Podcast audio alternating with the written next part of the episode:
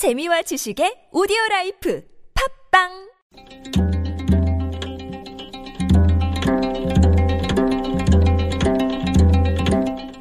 한문학자 장유승의 길에서 만난 고전 언어도단이라는 말이 있지요. 어이가 없어서 말을 하려고 해도 말이 나오지 않는다는 뜻입니다. 상대방의 이야기가 말도 안 된다는 뜻으로 쓰이기도 합니다.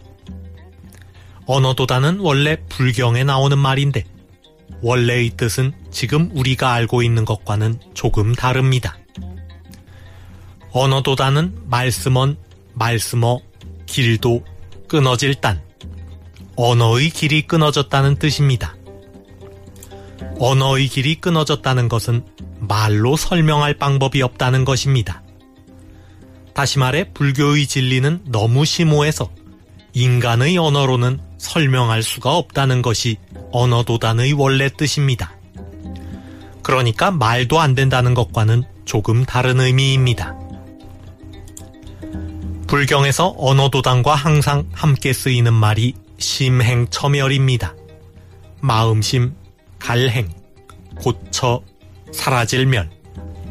마음이 갈 곳이 사라졌다는 뜻입니다.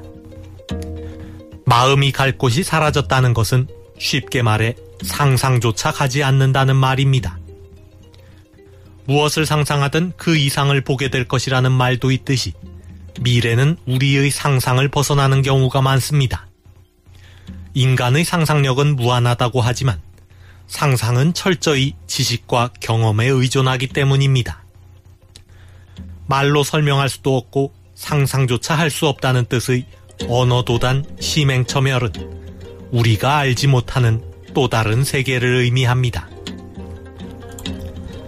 국회 탄핵심판 소추위원단이 법률 위배 행위에 대한 대통령의 답변서를 조목조목 반박했습니다.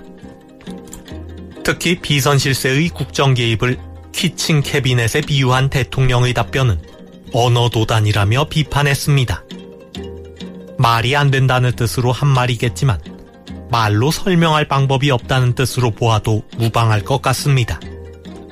이번 국정농단 사태는 말로 설명할 방법도 없고 상상할 수도 없는 일이기 때문입니다.